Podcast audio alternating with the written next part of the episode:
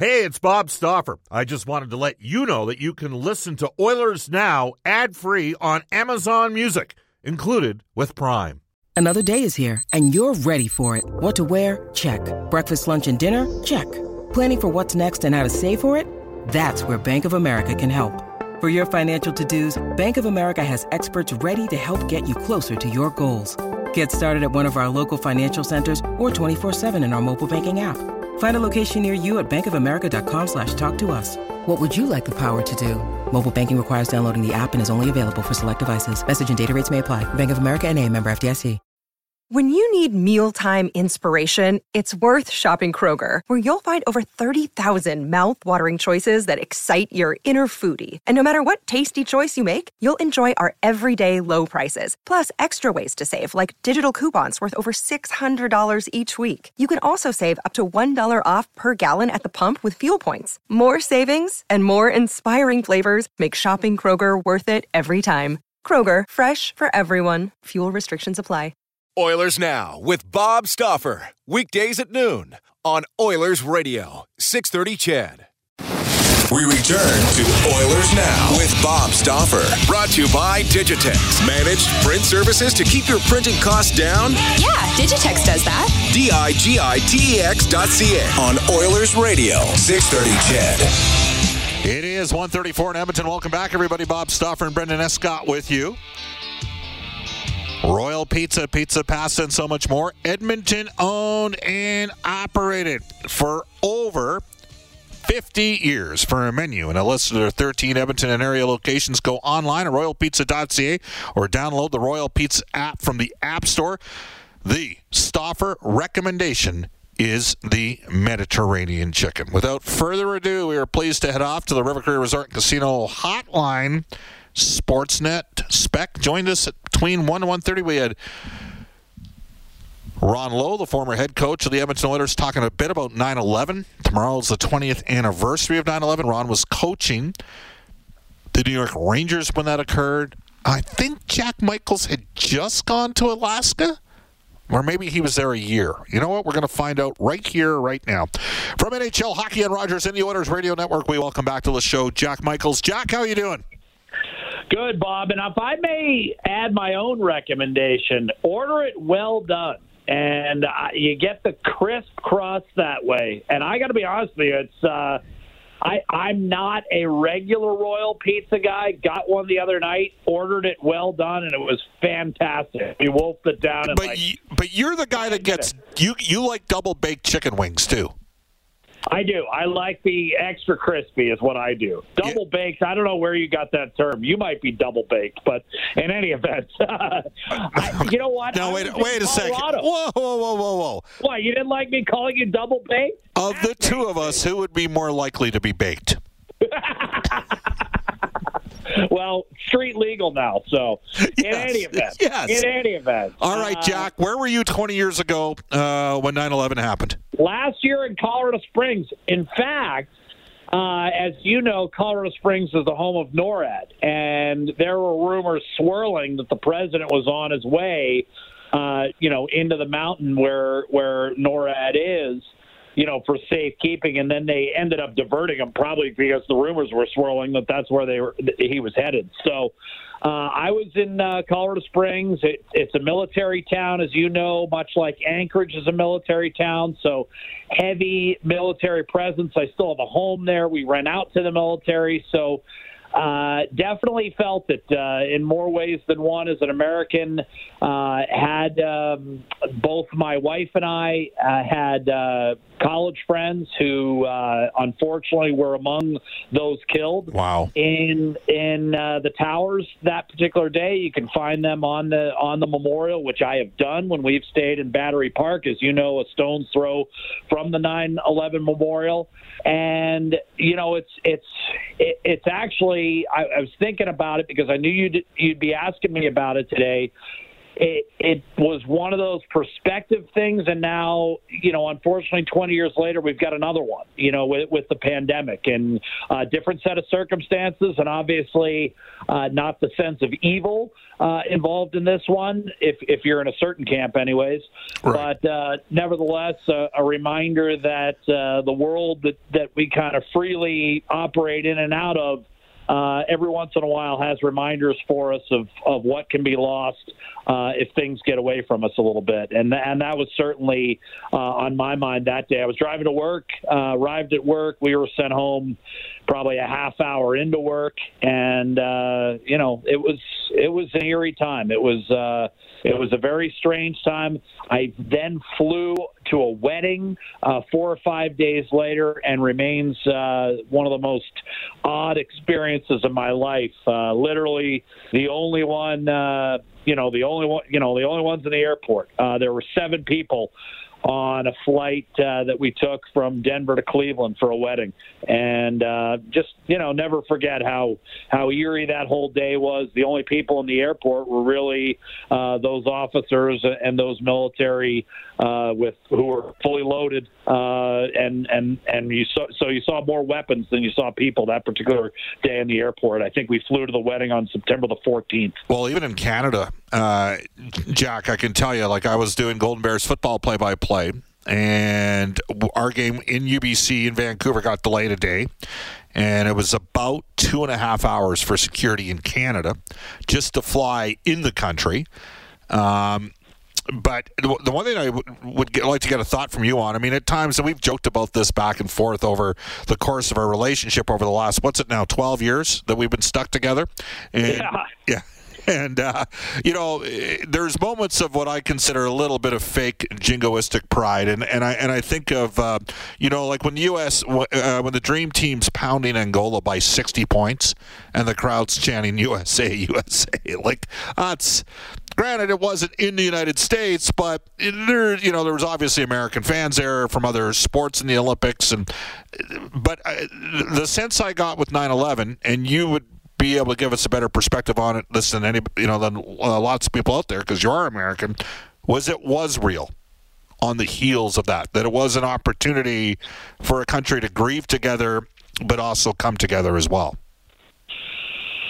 Yeah, I, I think all that is true. I, I think again, it was. Uh, you know, a nerve wracking time because, uh, you know, cell phones weren't what they were, uh, weren't they are weren't then what they are now. Uh, I think pretty much everyone's cell phone in that area was down that day. I know I was trying to, uh, you know, I have some buddies in New York City that I was trying to account for, and um, you know, I, again, it was.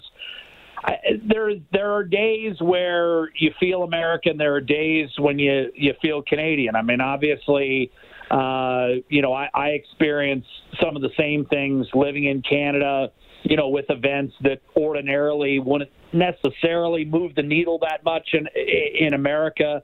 Uh, you know, the the recent Women's World Hockey Championships, uh, the women's you know Olympic soccer game in in in the you know in the states when the U.S. wins one of those events, it it's kind of a blip on a on a grander scale. I mean, as you know, Bob, if we're in the states, uh, you know, watching Sports Center, you know, you're going to see 12 football and baseball highlights before you're going to see you know women's gold medal game. You know, that, that's just the way it that's just the way it goes. That's the way it's ordered in the country. So I, I do think Canadians and Americans have more in common than they do, uh, you know, in terms of being different from one another. In that th- there are moments where you know you you remember where you were born and you remember what nationality you are. I, I don't think we carry that flag around on our shoulders, you know, every single day. But there are certain you know moments throughout the year and certain times during the year, and this has become one of those times. And uh, you know, there's there's not a day where I you know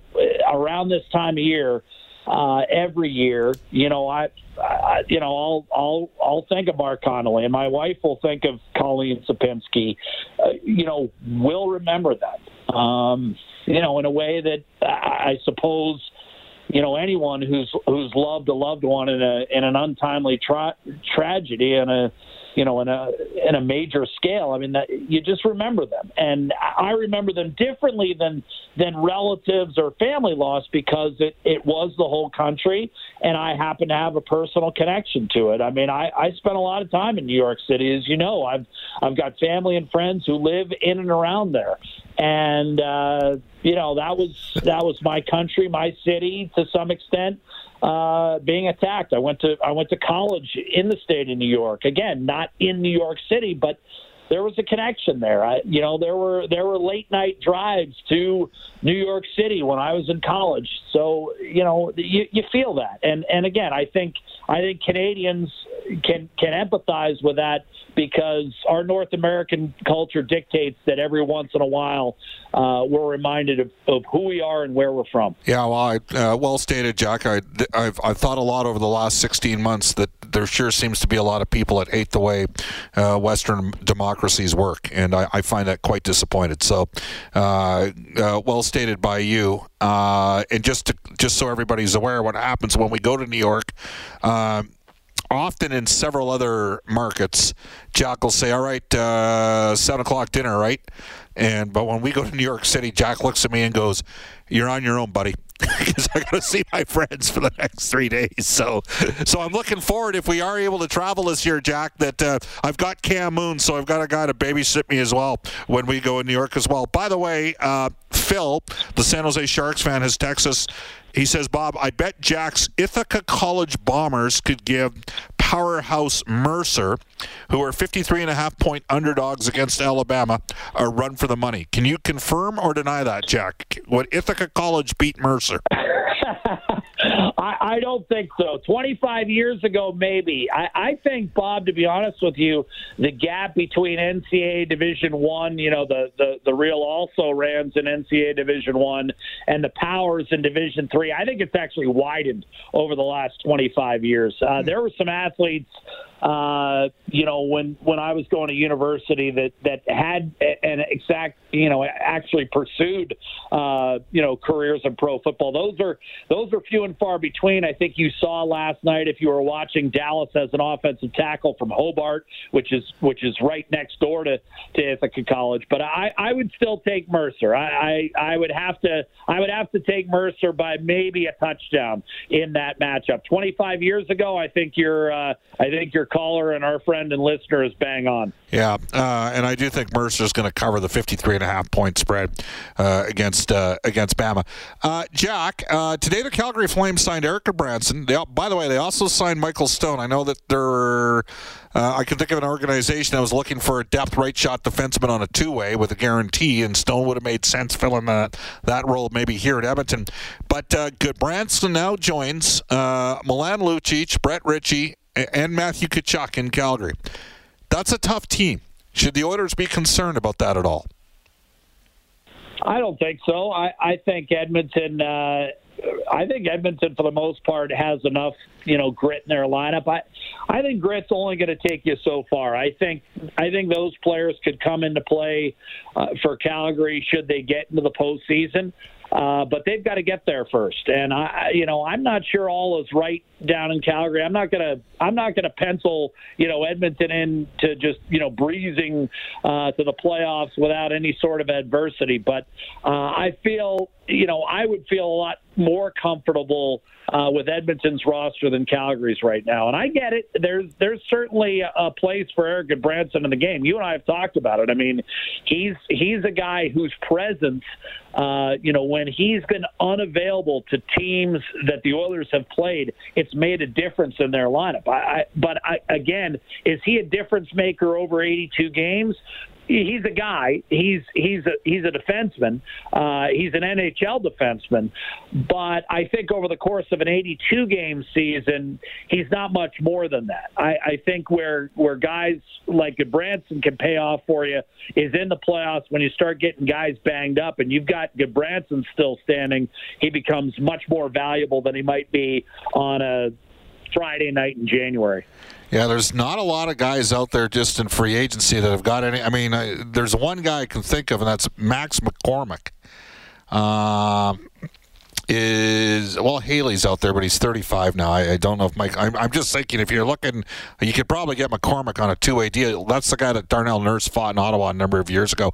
Uh, one more Oilers specific. Be able to play. I mean, I, I think one of the underrated aspects, Bob, and I'll just make a quick point about you know about Zach Hyman is that's a lot of skill into your lineup, but that's also a lot of grease. That's also yeah. a guy that's that that can take a lot of punishment and and thrives on it. That that's one of those guys that's kind of made of iron. A guy that you know, knock on wood, you know, doesn't get hurt despite playing fearless hockey and, and taking a lot of punishment to collect the points he does.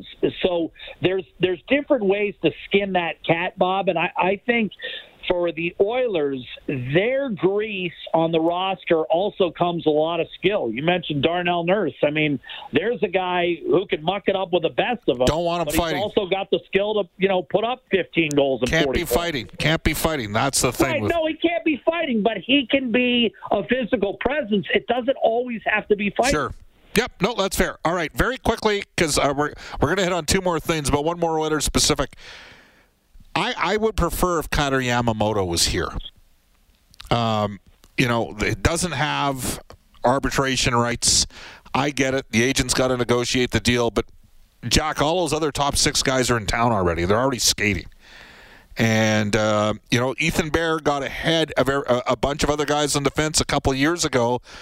Only got one chance to make a first impression. That's what Bear did with Dave Tippett. And, you know, killed it during the course of the 1920 season, and then a year later, you know, was a late signing and was behind the eight ball out of the gate. Quick thought on that regarding Yamamoto.